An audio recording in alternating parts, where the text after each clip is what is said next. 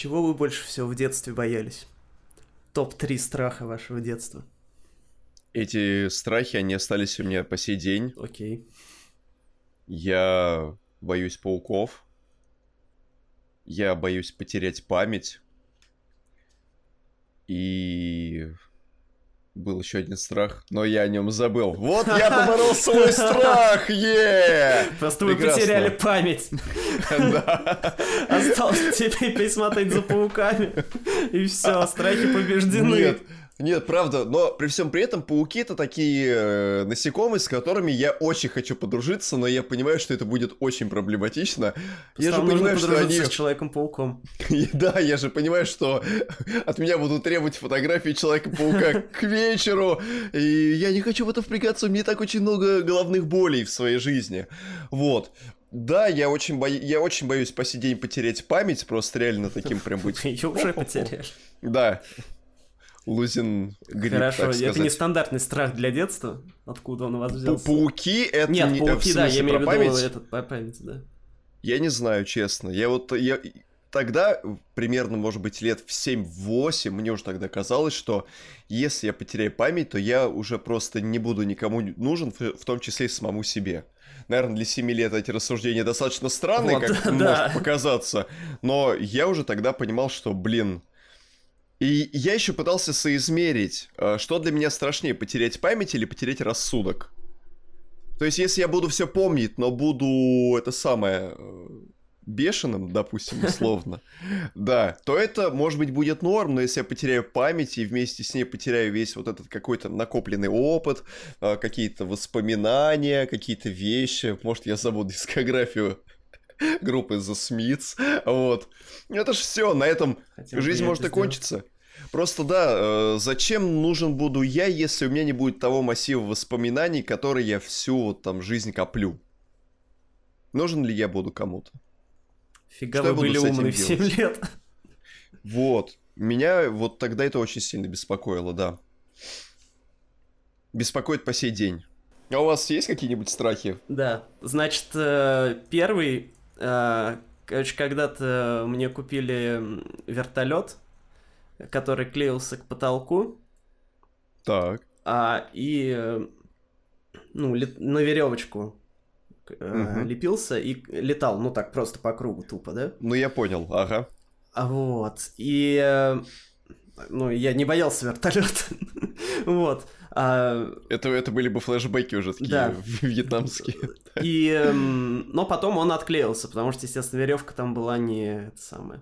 Не самого лучшего. Да, качества. но на потолке у меня остался такой квадратик а, какого-то двойного скотча, что ли, или типа того. Так, так, так. Вот. Он у меня что-то очень долго висел, короче, лет, ну, больше 10 лет. Вот, а потом, это было середина 90-х, а, а середина 90-х была очень интересная тем, что в ней а, в телеэфире просто посреди дня могли поставить какой-нибудь фильм ужасов. Просто вот ни ну, хрена. Да.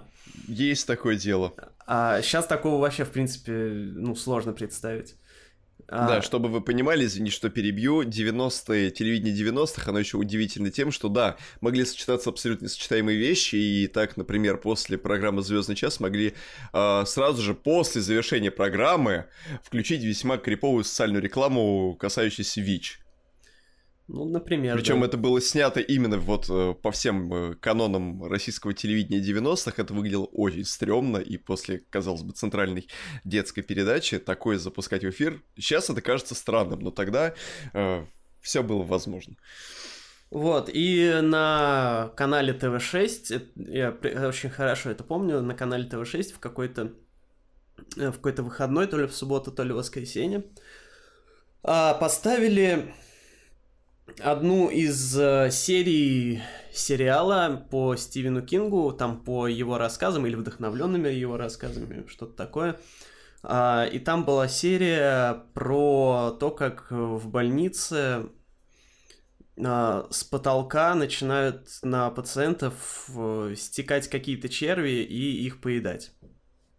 Так. Естественно, что я начал думать? Что вот из этой точки, где висел вертолет, где остался вот этот вот квадратик, оттуда полезут черви и будут меня поедать. Что это тот самый портал. Да, да, да. Блин. Вот, но я довольно долго на самом деле так думал. Сколько примерно? Ну, несколько лет. Не знаю. А, вот, значит, второй, это, ну, довольно очевидный, я думаю, что у многих он был, это Фредди Крюгер. Вот, да, у меня страхи намного более конкретные, все вдохновлены телевидением. Чем-то, да. Вот, угу. а чем у вас. А, ну, Фредди Крюгер, понятно, что я его там много, видел много там тоже по тому же телевизору. Кассет у меня, к счастью, никогда не было, иначе я думал бы, что кассета на меня ночью нападет, наверное. Вот, но была еще дополнительная история, что когда мы с бабушкой отдыхали на Селигере, где-то в начале нулевых или в конце 90-х, эм, там был, ну, просто, типа, не лагерь, а как, ну, дом отдыха, да? Вот, и там был uh-huh. кинотеатр, э, так, в каком-то ДК, типа того. И там э, каждый день показывали «Кошмары на улице Вязов», соответственно, и э, сначала мы там на одну часть ходили, потом на еще одну, и, вот, и после одной из них, по-моему, после пятой или после четвертой, я очень... Короче, это была серия, где была дочка Фредди Крюгера. Mm. А, и э, я после нее очень долго не мог заснуть. И э, в какой-то момент мне уже начало казаться, если я не ошибаюсь, что эта дочка прямо в комнате у нас стоит. Блин. Да, вот это вот было апогеем, наверное, моего всего этого страха. Вот. И третье, это немножко уже не детство, это уже юношество, но просто я о нем хочу упомянуть, потому что он может кому-то показаться дурацким, но мне просто кажется занятным. А, как-то раз слушал «Эхо, Мос... «Эхо Москвы», вот, и там, а, ну, какая-то гостья в каком-то тоже интервью, она рассказала про а, довольно странный, но страх, который меня впечатлил. А, значит, она говорит, что, типа, представьте, что вы подходите к двери, смотрите в глазок, а там стоит человек и ничего не делает. Вот. И, типа, непонятно, что ему нужно, он там не звонит, ничего, просто, типа, смотрит в глазок ваш. Вот. И это тоже было днем я это увидел, хотя, ну, казалось бы, все должно вечером и ночью пугать. Вот. И что-то прям меня за, это застремало, и я после этого, я и сейчас иногда тоже боюсь в глазок смотреть. Блин. Ну вот это, конечно, травма.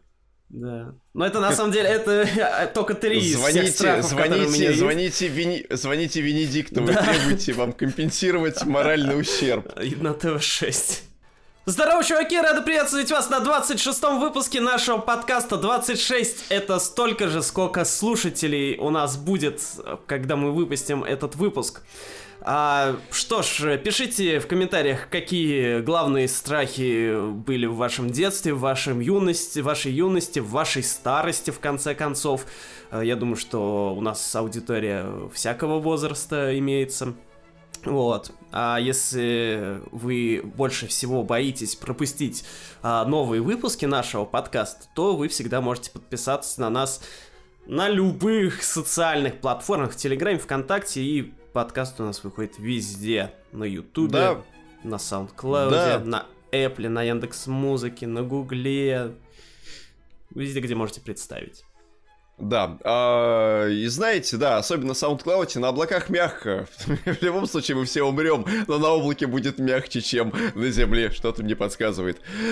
Ох, ладненько, ребят, это релизная неделя нас ничем не удивила. Ну, вообще она была предсказуемая, да. Да, я хочу сказать, что по поводу смысле. мая, по поводу мая, в начале мая мы говорили, что, скорее всего, май разнесет эту индустрию к чертям, и что ничего не останется после этого в мире музыки, и музыку можно будет закрывать и вообще переставать ее слушать ровно после того, как закончится месяц май. Однако, Вся активная музыкальная жизнь по маю оказалась очень-очень-очень так аккуратно размазана, э, разрознена-размазана, как э, редкие кринки в гостях у кого-нибудь на бутербродах с э, икрой. Знаете, как обычно кто-то делает бутерброды, белый хлеб, сверху масло и начинает по две икринки так ставить. Хоп-хоп. Вот так же на весь май также на весь май были разрознены релизы, которые могли бы так или иначе нас заинтересовать. Ну да, мы можем в очередной раз сказать это чертово слово пандемия и то, что вся индустрия сейчас работает э, в соответствии с тем графиком, который им подсовывает мэр Москвы Сергей Семенович Собянин. Но да, май пока нас не радует. Будем надеяться, что после выхода из э, меня, вируса... Да, меня после... он радует. Меня, если честно, пока не очень. У меня вот действительно нет какой-то вот такой активности. Есть громко... Да, есть громкие релизы, которые хочется интересно обсуждать. Но, э, скажем так, их не так много. В том году, зашибись. мне казалось, Может, все гораздо март и более апрель, конечно, поинтереснее были, но... интенсивно. Ну да. Май тоже вполне себе, и это он еще не закончился, еще целая одна релизная неделя впереди. Ну, Посмотрим. Да, будем надеяться, что что, за будет. май тоже выпустит что-нибудь в мае. Вот, и мы, может быть, даже это не обсудим. Ладненько, с чего бы начать сегодняшний выпуск? А, начнем мы с а, пластинки одной из а, главных героинь а, современности наших а, текстов, наших видосов, наших жизней в конце концов. А это, а именно это премьер-министр а, современной поп-музыки, герцогиня канадская, ее превосходительство Карли Рэй Джепсон, которая на этой неделе выпустила альбом Dedicated Side B. И чему же он посвящен? Посвящен тому же, чему и все ее предыдущее творчество. Любви и всего, все ее производные. Всех ее, Кстати, всем ее производным. Кстати, да, я хочу сказать, что Карлуша формально считается нашим серым кардиналом нашего канала. Да. Так как у нас есть э, женщина во главе трона, это Да. Алла Борисовна Пугачева. Вот. И есть э, некоторая вот кардиналиня, кардиналесса, Но есть еще заместитель. кардиналиха. Да, еще есть заместители там, первый всякие там. секретарь, там. Да, там ЦК КПСС. Ох. Да, и это самое. Посвящено любви. Я сначала думал, что будет посвящено сторонам Б, а оказывается, все посвящено любви, судя по названию. А, ну, краткий исторический экскурс. Не, ну на самом деле я думаю, что большинство людей, кто. Нас слушает, все-таки знает, кто такая Карли Рэй Джепсон. Ну, на всякий случай, как бы она автор одной из самых известных поп-песен а, нашего времени, это Call Me Maybe, э, которая стала в свое время вирусной. а, к счастью, не вызвала ни одного вируса. А, и э, после этого она, естественно, не остановилась на одной песне, она выпускала еще там несколько альбомов. Сейчас вот в прошлом году у нее выходил четвертый альбом, это просто, который назывался просто Dedicated.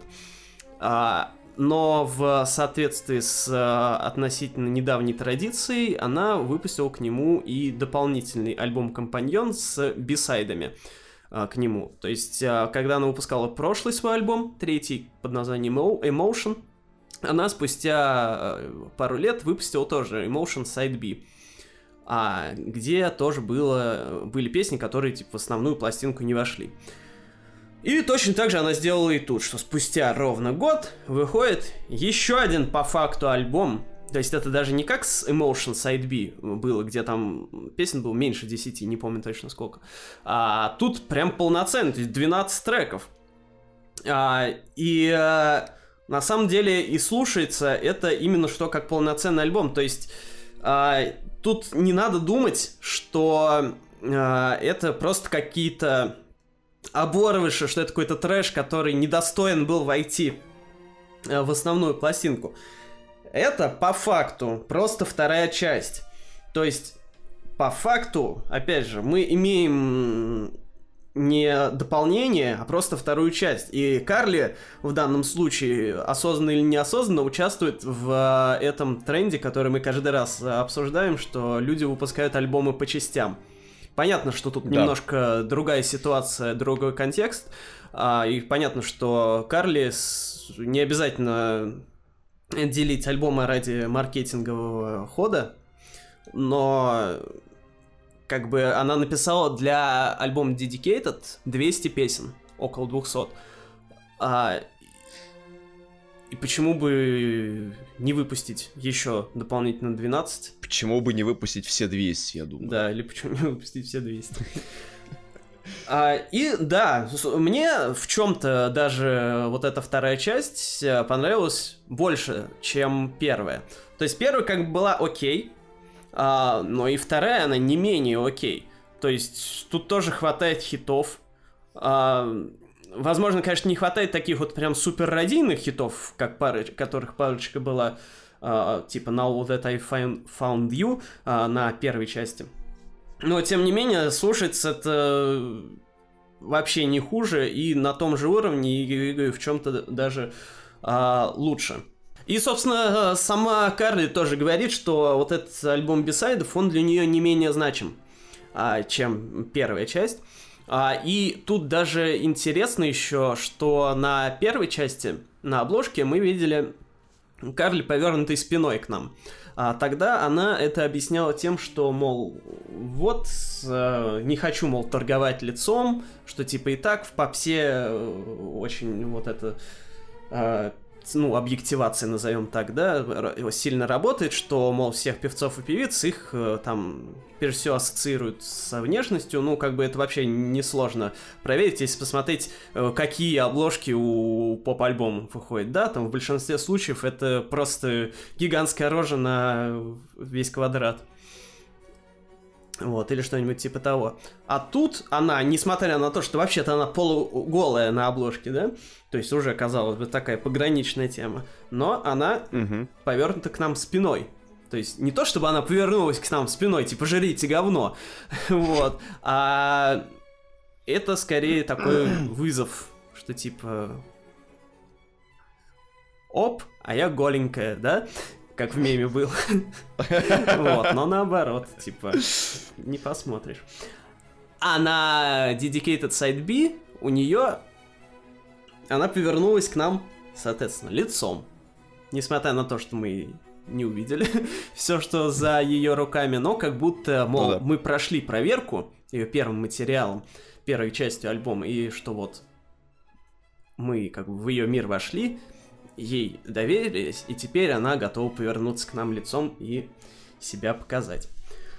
А, слушая этот альбом, вообще сложно не заметить, что, естественно, там все построено на мелодии, не на ритме, как сейчас э, модно делать в связи с э, влиянием рэпа и R&B. И угу. э, сложно не заметить, что это именно такой вот э, в хорошем смысле кондовый поп-альбом, то есть там всего один фит, и то он условный весьма, а, с группой Bleachers. Сейчас я еще к этому вернусь.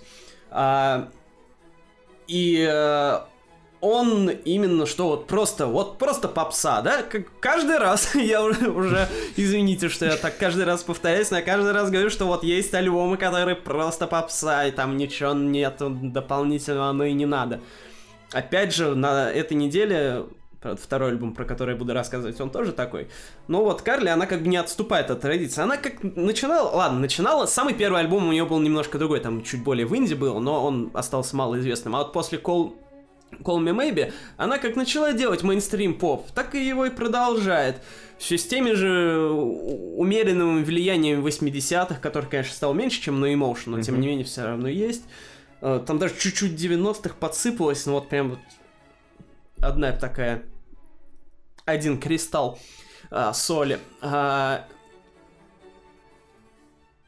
и сложно не заметить, насколько музыка легкая, беззаботная и, что самое главное, добрая. А, и это как бы наводит на мысль о том, что а, Карли Рэй Джепсон, если так подумать, не была никогда замешана ни в одном крупном скандале. То есть а, почти, про каждую крупную поп-звезду мы можем вспомнить какой-нибудь такой сомнительный эпизод в а, ее биографии. Или, если даже она там сама ничего не делала, то, может, ее там в чем-то обвиняли незаслуженно, или еще что-нибудь подобное. У Карли вообще нет ничего такого. По крайней мере, так, ну, заметного, да, может, какие-то мел- мелкие вещи были. И а, она в современной попсе это такой enfant terrible, только в хорошем смысле, что она очень отличается от всех остальных персонажей, да и не только сегодня, а вообще за в принципе, в, в шоу-бизнесе, да, в большом, не принято быть такой вот э, добродушной простушкой. А, а Карли это прям абсолютно позитивный персонаж. И она для э, поп-мейнстрима несколько даже чужеродная. И это вот как будто есть такая вот тихонькая отличница в твоем классе, э, которая там готова тебе помочь, дать списать. Это не вот эти вот, которые там перед уроком, да, э, типичная ситуация, когда ты не успел сделать домашку, а тебе списать надо, да, э, и там начинают вот эти вот все высоколобые отличники говорить, ну, я тебе не дам, иди нафиг. А тут Карлуша всегда готова дать вам списать, потому что она добрая, ей не жалко. И вот э, представьте, что такая вот э, ваша одноклассница решает запеть и становится большой звездой. Вот это вот как раз именно случай Карли.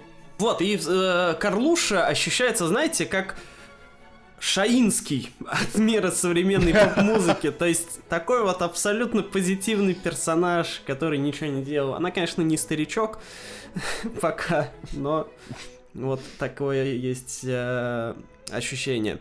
А, да, вот, и касательно э, фита, который я хотел упомянуть, это, собственно, да, группа Bleachers, э, это группа Джека Антонова, который в очередной раз на этом альбоме э, стал продюсером э, в ряде песен и с автором, э, и в очередной раз подтвердил свое звание как э, одного из самых востребованных э, поп-продюсеров современности, возможно, даже самого, самого востребованного. А, и да, в одной песне он фитует с Карли. Ну, там написано, конечно, Bleachers, но что-то мне подсказывает, что там больше сам Антонов, э, чем вся группа. И, конечно, когда эта песня начинает играть, ну, там прям сразу слышно, что ее написал Антонов, как обычно, потому что у него есть вот это типичное, просто шаблонное построение мелодий и даже аранжировок, когда прям слышно, вот этот Джек написал это сто процентов, потому что, ну, звучит как типичная любая баллада, которую он писал. Вот. Э, Карли на карантине сейчас, э, как и все, сидит с кошкой в Лос-Анджелесе, одна. А, она даже говорит, что у нее загорелся холодильник. Казалось бы, бывает такое. То есть это как, казалось бы, врачи это, не могут это, болеть, это... а холодильники не могут гореть, да? Да-да-да, это как оксюмарон. Да, но и главное, могут ли гореть холодильники горенья? И она на карантине время зря не теряет, она уже там начинала, начала там какой-то экспериментальный альбом делать. Не факт, конечно, что мы его увидим, потому что, возможно, это просто какие-то развлечения, упражнения для каких-то будущих свершений. Но вот имеем, что имеем. Ура. А, Антон Юрьевич, нам нужна машина времени. Так. Звоним Макаревичу. Да. Значит, группа 1975. А у меня Z 1975. У меня сразу возникает вопрос. Да. А нужно ли слушать первые 1974 группы? Ну, я думаю, это так же, как с первыми 57 альбомами Егора Крида, которые слушать, в принципе, не обязательно. И это, скажем так, э, по 58-му альбому и по э, группе 1975 все более-менее ясно так само по себе. Вы введите в контекст, что это за группа, что это за альбом. А групп 1975. Да, имеет ли она это... отношение к 70-м? Основ... Основана ли она в 1975 году? Нет. Э, давайте наводящий вопрос, я буду отвечать, это сложно, да или нет? К этой рецензии, да. Хорошо, она играет инди-рок. Да. А, а, я видел, что ее иногда подозревают в крупной стадионной форме, что она претендует на, на чуть ли не единственную крупную стадионную рок-команду современности. Да. В общем, ситуация с этим альбомом такова. В 2017 году 1975, а точнее Мэтти Хилли, заявил, что их третья новая студийная работа будет называться Music for Cars. И этот альбом, по сути, должен был идти в связке с одним из э, альбомов, с одним из мини-альбомов, который у них выходил чуть ли не в самом начале, по-моему, в 2013 году. Вот. А потом Мэтти Хилли сказал, что альбом будет выпущен в 2018 году, и Затем весной выйдет другой альбом под названием Drive Like I Do, а, который, по сути, обыгрывает название группы предыдущая, которая была до Z1975. У него какая-то повернутость на машинах, и вот теме вождения, смотрю, видимо, экзамен не с первого раза сдал.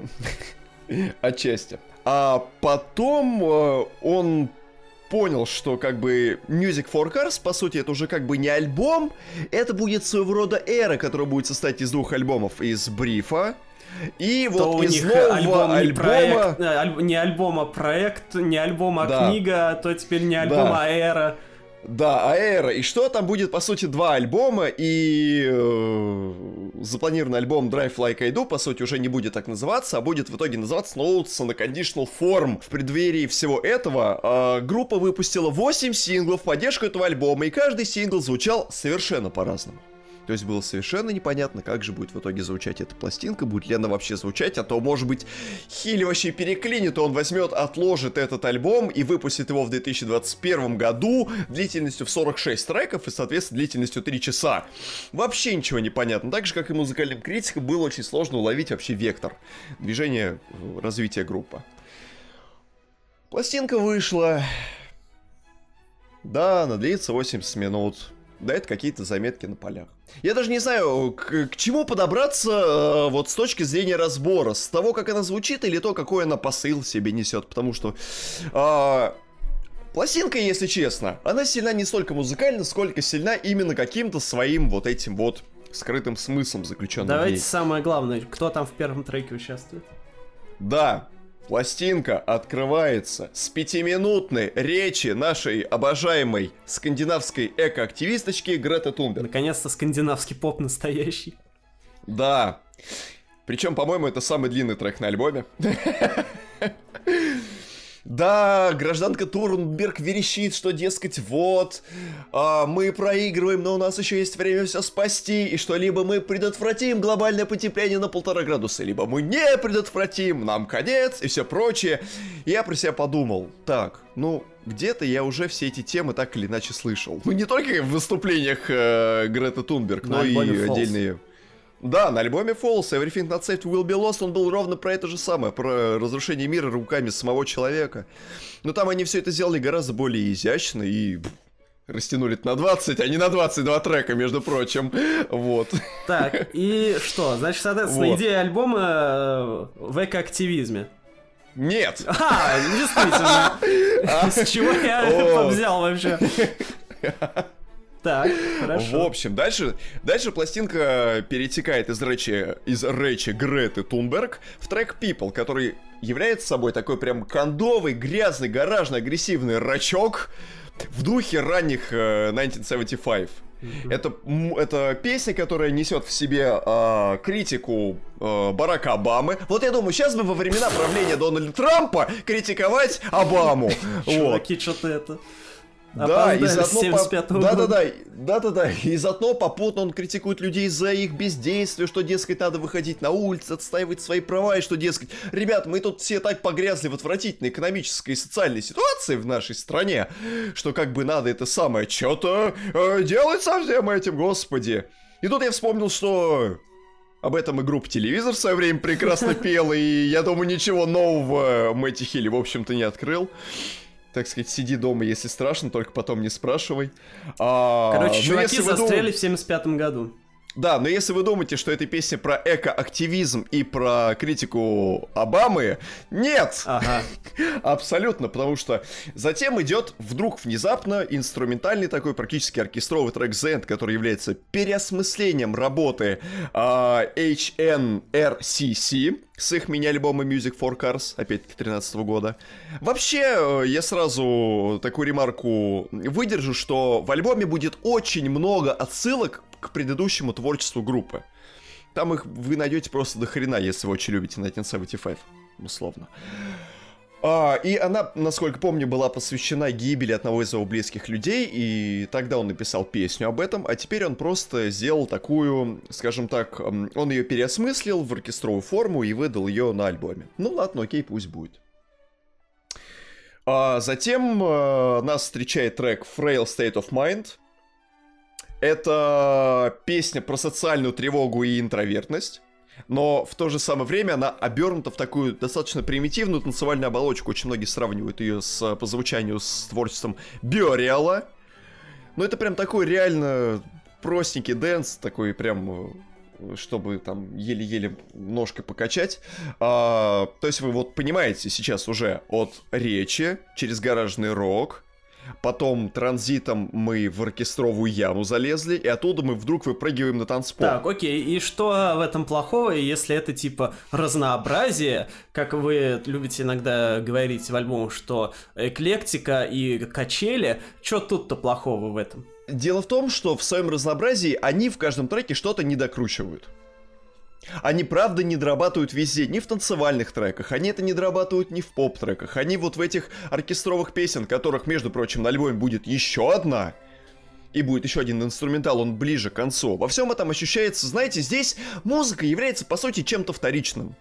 Основой здесь является именно переживание товарища Хилли, его отношение к ЛГБТ-сообществу, потому что, насколько нам известно, э, ориентация Мэтти, она весьма двойственна.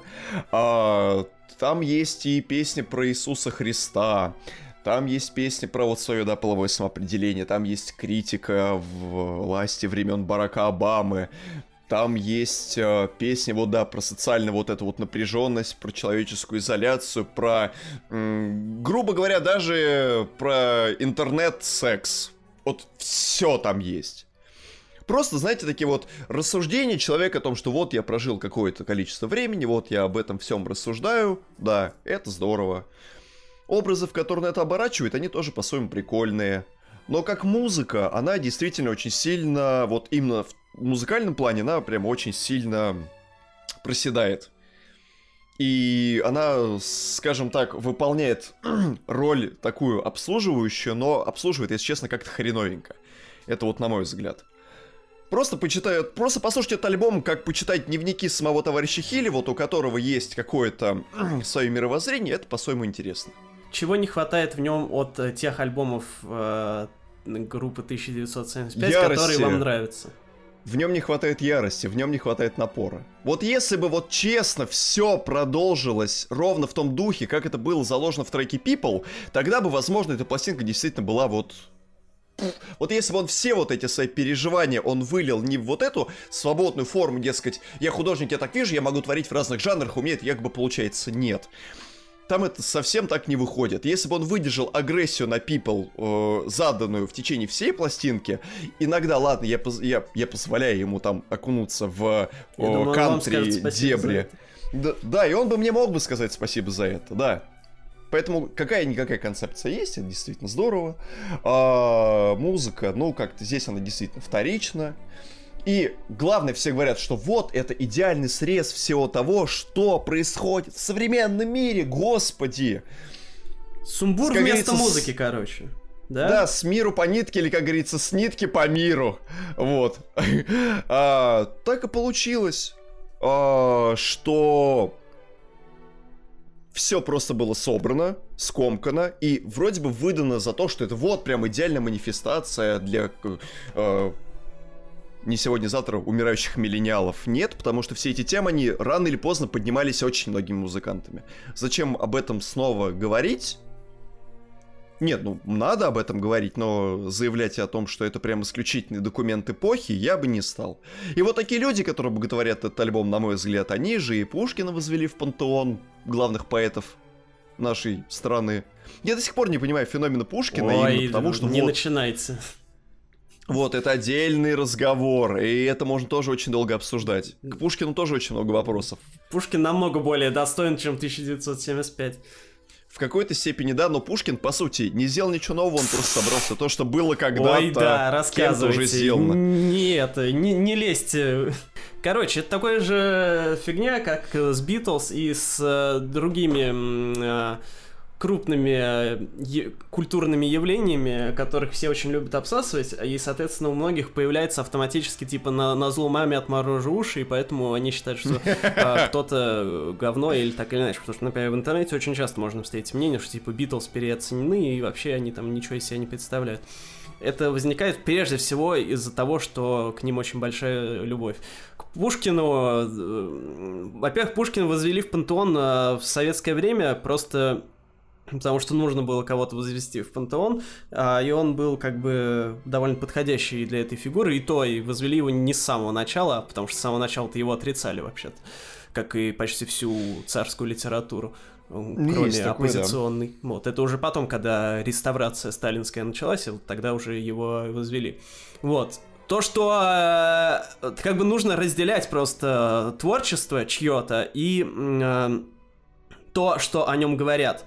Это очень важно, потому что многие очень... Почему вообще попсу не любят еще э, многую, да? Потому что а, много ее обсасывает, типа она везде звучит, и поэтому вот такой возникает просто автоматический психологический эффект, что типа тебе хочется противостоять чему-то, о чем говорят массы, типа, чтобы быть не как все. Не сознательно, а просто психологически. Прям так хочется сказать, чертовы футуристы, чертовы имажинисты. Вот. Суть, главное так. достижение Пушкина, помимо того, что просто он талантливый писатель и так далее, в том, что он создал современный русский язык в том виде, в котором мы его знаем. Потому что, что было до Пушкина, было вот эти вот... Э, Ломоносов же, да, выделял там этот вот высокий штиль и забыл, короче. В общем, высокопарно в литературе, пис... в литературе писали. Почитайте там вот э, тех, кто жил в середине 18 века, типа там того же Ломоносова, да даже Жуковского, который хотя был и переходным, но тем не менее. Там кого ну, Дениса вот, Фанвизина, да? Вот. Э, там э, жесть, вы... Ну, ладно, не жесть, конечно, но это... Ну, не-не-не, в том-то и дело, что вот как раз вы назвали те имена, где, в общем-то, никто не жестит. Нет, это, это да. понимаете, это далеко от... А... Можно вспомнить кучу ломоносовских ход, они тоже, в принципе, спокойно читаются, они не излишне высокопарны, как еще а, писали Понимаете, до. это не язык, на котором люди говорят, это язык... А... Именно что вот элиты. А в каждом а, вообще в любом виде искусства рано или поздно возникает а, какой-то творец или группа творцов, которые приближают его к народу. А, и в данном случае, вообще в любой стране как бы есть свой Пушкин, да, часто так говорят, что типа вот это наш Пушкин.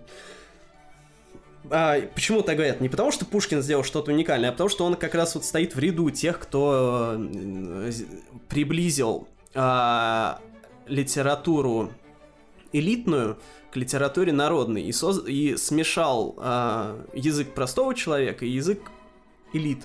И поэтому синтез получился именно таким, который, э, которым и является наш образцовый литературный язык, э, вот, которым мы всем гордимся и который любим. Ну, то есть, по сути, в принципе, он не инноватор, он просто взял то, что есть, и смешал. Гуляйте. Ох, ладно. В общем, альбом Мэтти Хилли и группы The 1975 Notes на Conditional Form это э, классная пластинка с точки зрения изучения биографии товарища Хилли, но в музыкальном плане она, увы, не очень, как мне кажется. Вот. Пишите свои комментарии по поводу этой пластинки. Я думаю, что у нас э, среди э, трех с половиной тысяч подписчиков уж найдется кто-нибудь один, может быть, два, кто послушал эту пластинку и кому есть что парировать по поводу всего этого. Но если вы действительно смогли в этой музыке уловить что-то такое, что выгодно выделяет эту музыку на фоне общего, собственно говоря, э, условного поптимизма, то да, напишите, мы сами постараемся это обсудить. Вот. Как-то вот так, да. На этой замечательной ноте мы не заканчиваем, а, а уезжаем в Норвегию. О, ура! О. Уезжаем в Норвегию. Гра... Блин, холодно! Границы холодно. закрыты, но никто не мешает нам путешествовать виртуально. Потому что наша любимая певица Дагни выпустила свой полноформатный дебютный альбом. Но есть, как говорится, один нюанс. Альбом этот что? Правильно, поделен на две части. А мы знаем, что одна из главных тенденций этого и прошлого годов это делить альбомы на части. Да, еще я вынужден сказать, вы же, извините, что перебью, что снова вернусь к теме Мэтти Хилли. В одном из треков у него саксофон.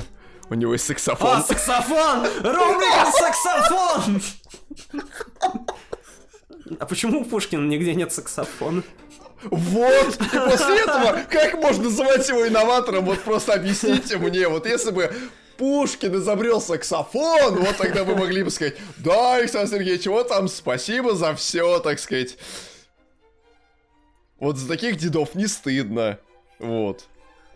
Так, а, Норвегия, да, Дагни. Значит, певица Первая Дагни. Половина. Это, э, я уже вот, значит, когда Кар про Карли Рэй Джепсона рассказывал, успел упомянуть, что это, опять же, тоже типичный современный поп, только с поправкой на то, что, поскольку она из Норвегии, он скандинавский.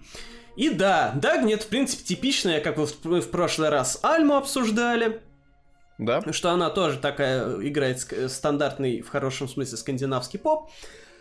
Так и Дагни занимается в целом тем же самым. И тоже она сама пишет песни, тоже она самовзрощенная. А, и а, тоже она даже, хоть и в меньшей степени, чем Альма, пишет песни для других. А, потому что, ну, самый известный пример а, это да и вообще, на самом деле, это по-хорошему единственный крупный пример а, в ее творчестве. Это то, что в песне Never Really Over а, Кэти Перри, которая выходила в девятнадцатом году и которая должна войти на ее грядущий альбом, надеюсь, а, использовалась песня Dagny Love You Like That. Зачем как использовалась? Там просто есть похожие мотивы. Вот. И поэтому, соответственно, Дага не ходит в соавторах. Ну, возможно, просто кто-то услышал песню Дагни из продюсеров э, госпожи Перовой. И просто туда это решили, что да, надо. Да, сейчас мы переадаптируем да, все это дело. Тут, вот. вот тут подпилим, тут подпаяем типа и ну, вроде, вроде как Дагни тоже там участвовал как-то в процессе, то есть это не просто ее ей сказали, типа, мать, мы у тебя мелодию отдай, покупаем, отдай, да. Плати налоги. Как-то она там доучаствовала.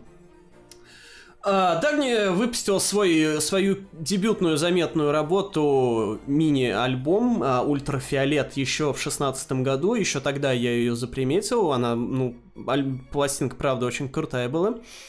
А, тоже, в принципе, то же самое, что и сейчас. Она тоже кочевый скандинавский поп э, с нервом э, классным. А, и с тех пор, собственно, я ждал, когда ты уже, мать, выпустишь пластинку-то полноформатную, дебютную, чтобы не только там, сколько у него там, 5 было, по-моему, песен, а чтобы нормально мы это протрезвели. Угу. И она была как раз вот типичным примером того, как начинающие исполнители э, выпустили там что-нибудь такое, пук, э, пикнули и пишкой. А потом начинается вот это сингл, сингл, и размениваются. И, собственно, в 17-18 году у Дагни выходили постоянно синглы, синглы, синглы. И угадайте что? Ни один из них не вошел в итоге в этот самый полноформатный альбом, который мы сегодня обозреваем. Но, может быть, они войдут во вторую его половину? Возможно, но это будет очень странно.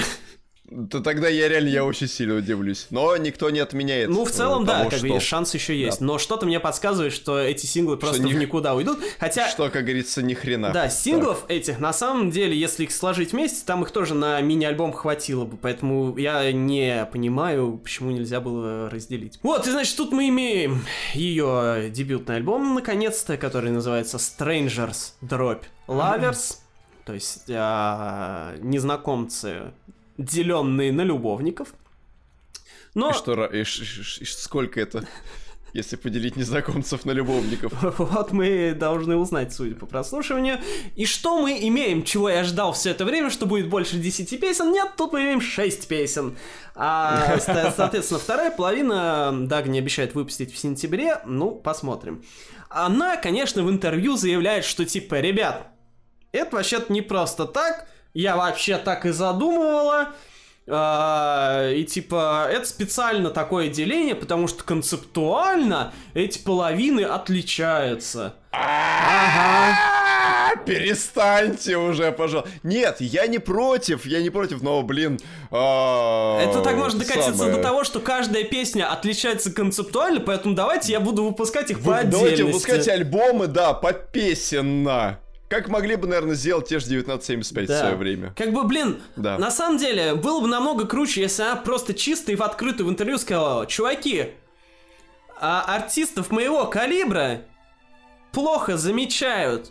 об- плохо замечает общественность. И чтобы общественность лучше заметила, мне нужно Да. два раза в год выпустить мини-альбом, а не один раз макси-альбом. Скажи, я хочу творить инфоповоды. Вот Да. буду творить чаще инфоповодов, тогда меня заметят. И если эти, э, эти исполнители, которые разделяют свои альбомы на части, они будут больше об этом говорить, то люди больше будут думать, и медиа больше будут думать о том, что нужно как-то э, больше освещать деятельность э, не супер-мега звезд, а вот э, исполнителей поменьше.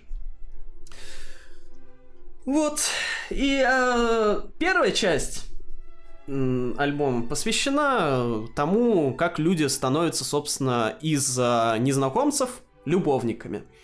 А, то есть это она посвящена этапу становления отношений, и да, э, собственно, песни Дагни, они все о том же, о чем там и у Карли Рэй Джепсона, и о чем, в принципе, должна быть нормальная попса, о любви, о всяких там прочих приблудах.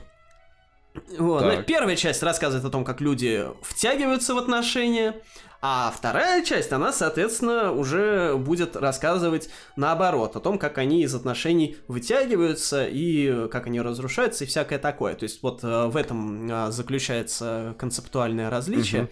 Но все равно в итоге мы будем иметь, надеюсь, не э, на, на стримингах там или на пластинках или еще где, не два маленьких альбома, а он все равно сольется в один. И все равно мы будем слушать его от начала до конца.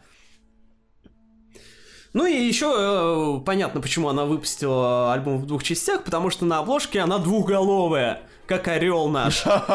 Вот, и в принципе я жду, когда уже на гербе России будет не орел, а Дагни. Ох, если вкратце по музыке, это такой приятный, такой холодный, состоящий из скандинавского мороженого, который Ну ладно, на холодный. скандинавских сливках взбит, ну, достаточно, на мой взгляд. Вот, так Ну, вот не гора мороженого, кажется, по можно- можно которому, солить.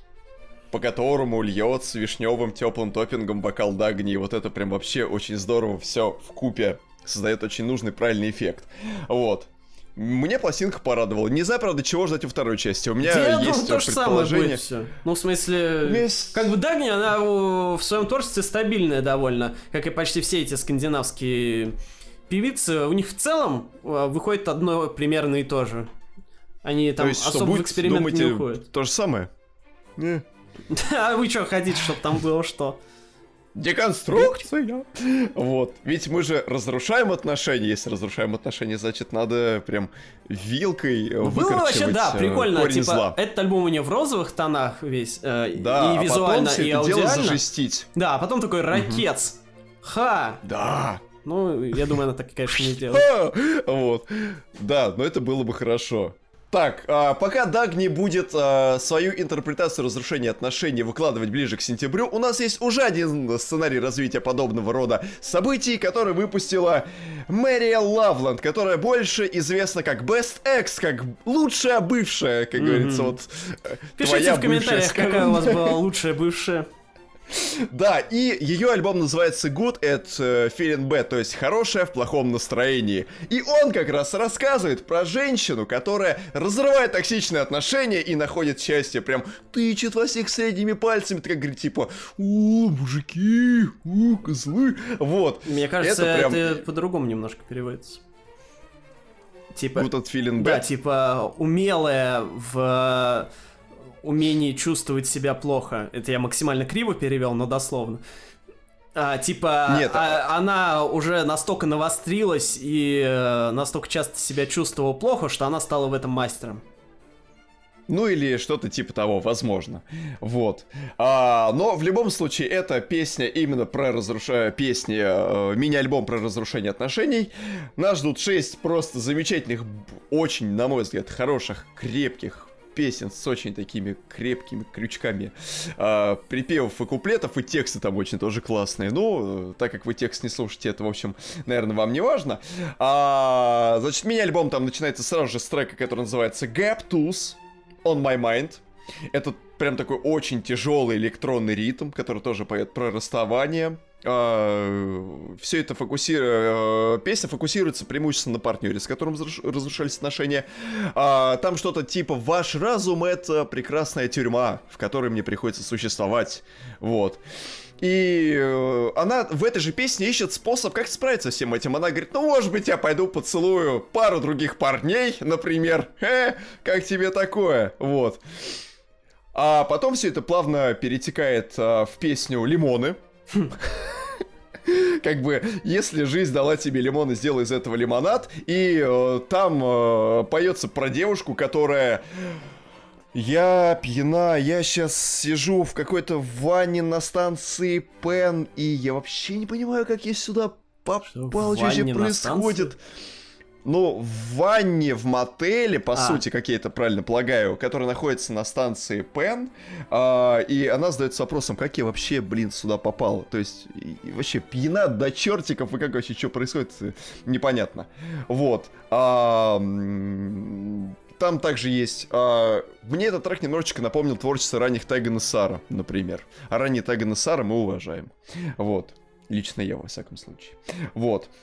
А, трек Bad Love, который там тоже есть, это то, тоже такая сказка про неудавшийся роман, а, который а, дополнен, сейчас, как это было, вкусом теплого пива и всех других девушек, которых ты привозил в наш дом. Вот. А, да. А, в смысле? Ладно. Да, ситуация правда отстой. Мент смешной, ситуация страшная, да. А, найдется место одной небольшой фортепианной балладе. Это песня Two, for, uh, Two of Us, в которой она, как, если я правильно понял, она поет про своего поклонника, которого она хотела пригласить к себе домой, когда ей было 19 лет. Что-то вроде того, если я правильно понял. Вот. А потом все заканчивается очень бодрым одноименным треком, вот Good at Feeling Bad. Это прям такой мощный трек с офигенным просто инди-поп-хуком, который, как на мой взгляд, немножечко напоминает и Антонов, у которого мы сегодня с вами уже вспоминали 200-300 раз, и напоминает, опять-таки, как мне кажется, э, ранних э, The 1975.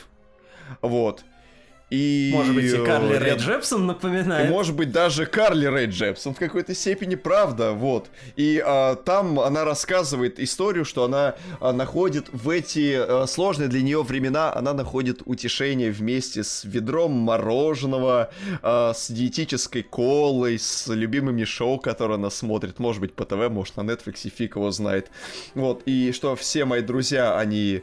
А, на улице, вот, а есть какой-то некий единственный, который чувствует ее нынешнее настроение и состояние. Какой-то близкий друг, скорее всего. Вот. Так что, да, э, женщина старается во всем вот этом вот э, болоте токсичных отношений э, барахтаться, потом она из них вроде бы как выбирается и чувствует себя хорошо. То есть все равно происходит какое-то исцеление вот именно в последнем треке. Это здорово. Вот. Так что меня порадовало бойко, цепко, современненько, такой вот поп, знаете, без вот этой вот риторики, знаете, ой, э, знаю, вот я так переживаю за это, я переживаю за то, а тут женщина говорит, блин, давай я пойду других пацанов засосу, блин, я, у меня башка раскалывается, кто мне принесет цитрамон, спасите меня, пожалуйста, а, блин, слушай, да, да вот у тебя в голове трак... Э, сыр и темно, возможно, там живут тараканы, и надо с этим что-то. В голове сыр, О, амичка. Вот, реально просто поп за жизнь. И это радует. Такой вот Давай попсы должно быть побольше. Сказать. Да, такой попсы должно быть больше, на мой взгляд яркой, непретенциозной, которая тоже рассказывает историю, но которая рассказывает ее более понятным, простым языком. Она не заставляет тебя погрузиться в какой-то глубокий лор, там, э, смотреть на мир через чью-то призму. Просто ситуация, в которой был каждый из нас. Что мы пьяные где-то валялись и думали о бывших там. на станции Пен и не понимали, как вообще здесь очутились. Вот. Так, Да. дальше давайте. У вас еще один альбом? Да, а, это самое, берите тушенку, возьмите теплые вещи. Мы отправляемся в путешествие, Антон Юрьевич. Наконец-то! В очередное. И знаете, куда мы с вами летим? Куда? Не поверите.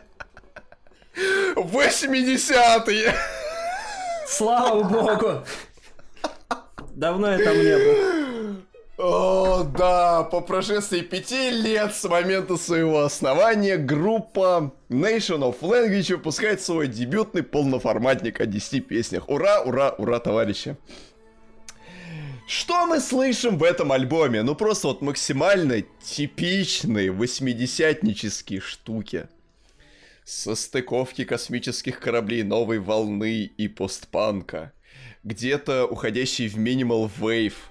А, с прямыми цитатами классиков из э, 80-х. В одном треке, который называется On Division Street, там идет четкая прямая цитата из песни группы Неодер Bizarre Love Triangle. То есть прям не- четкая мелодия, она прям... Почему не из Joy Division? Ну вот, кстати, вот в этом тоже есть двойное Ну, понятно, дно, да. потому что как бы G... Вот.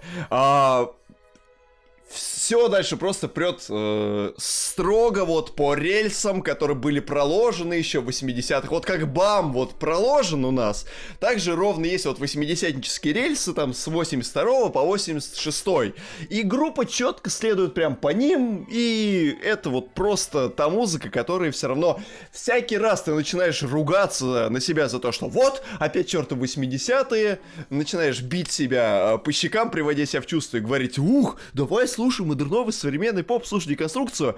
Но ты, когда натыкаешься на такие релизы, прям вот э, при вот просто канонически сопливые 80-е, ты понимаешь, ну, ладно, я еще в этом желе побарахтаюсь, я думаю, полчасика.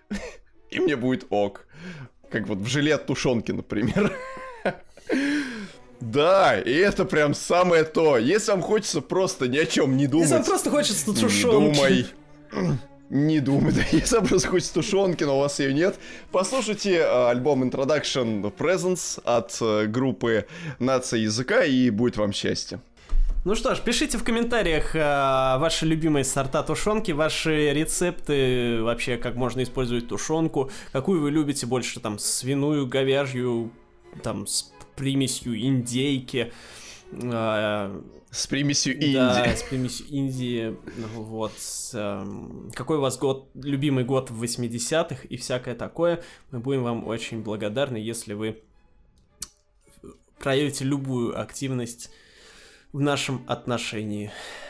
С вами были Блокнот И Паркетович. Говят Гостович. Говят. Блин, это имя какое-то исламское. Говят. По-русски говядий. Говядий Как- это как Вячеславович. Блин, прикольно, если бы у кого-то было отчество Говядьевич. Для этого вам надо сына назвать Говядий. И тогда у вас будет Говядий. внук Говядьевич. Блин, я не хочу заводить э, детей больше. Все, хватит. Пишите в комментариях, будете ли вы заводить С детей. нами.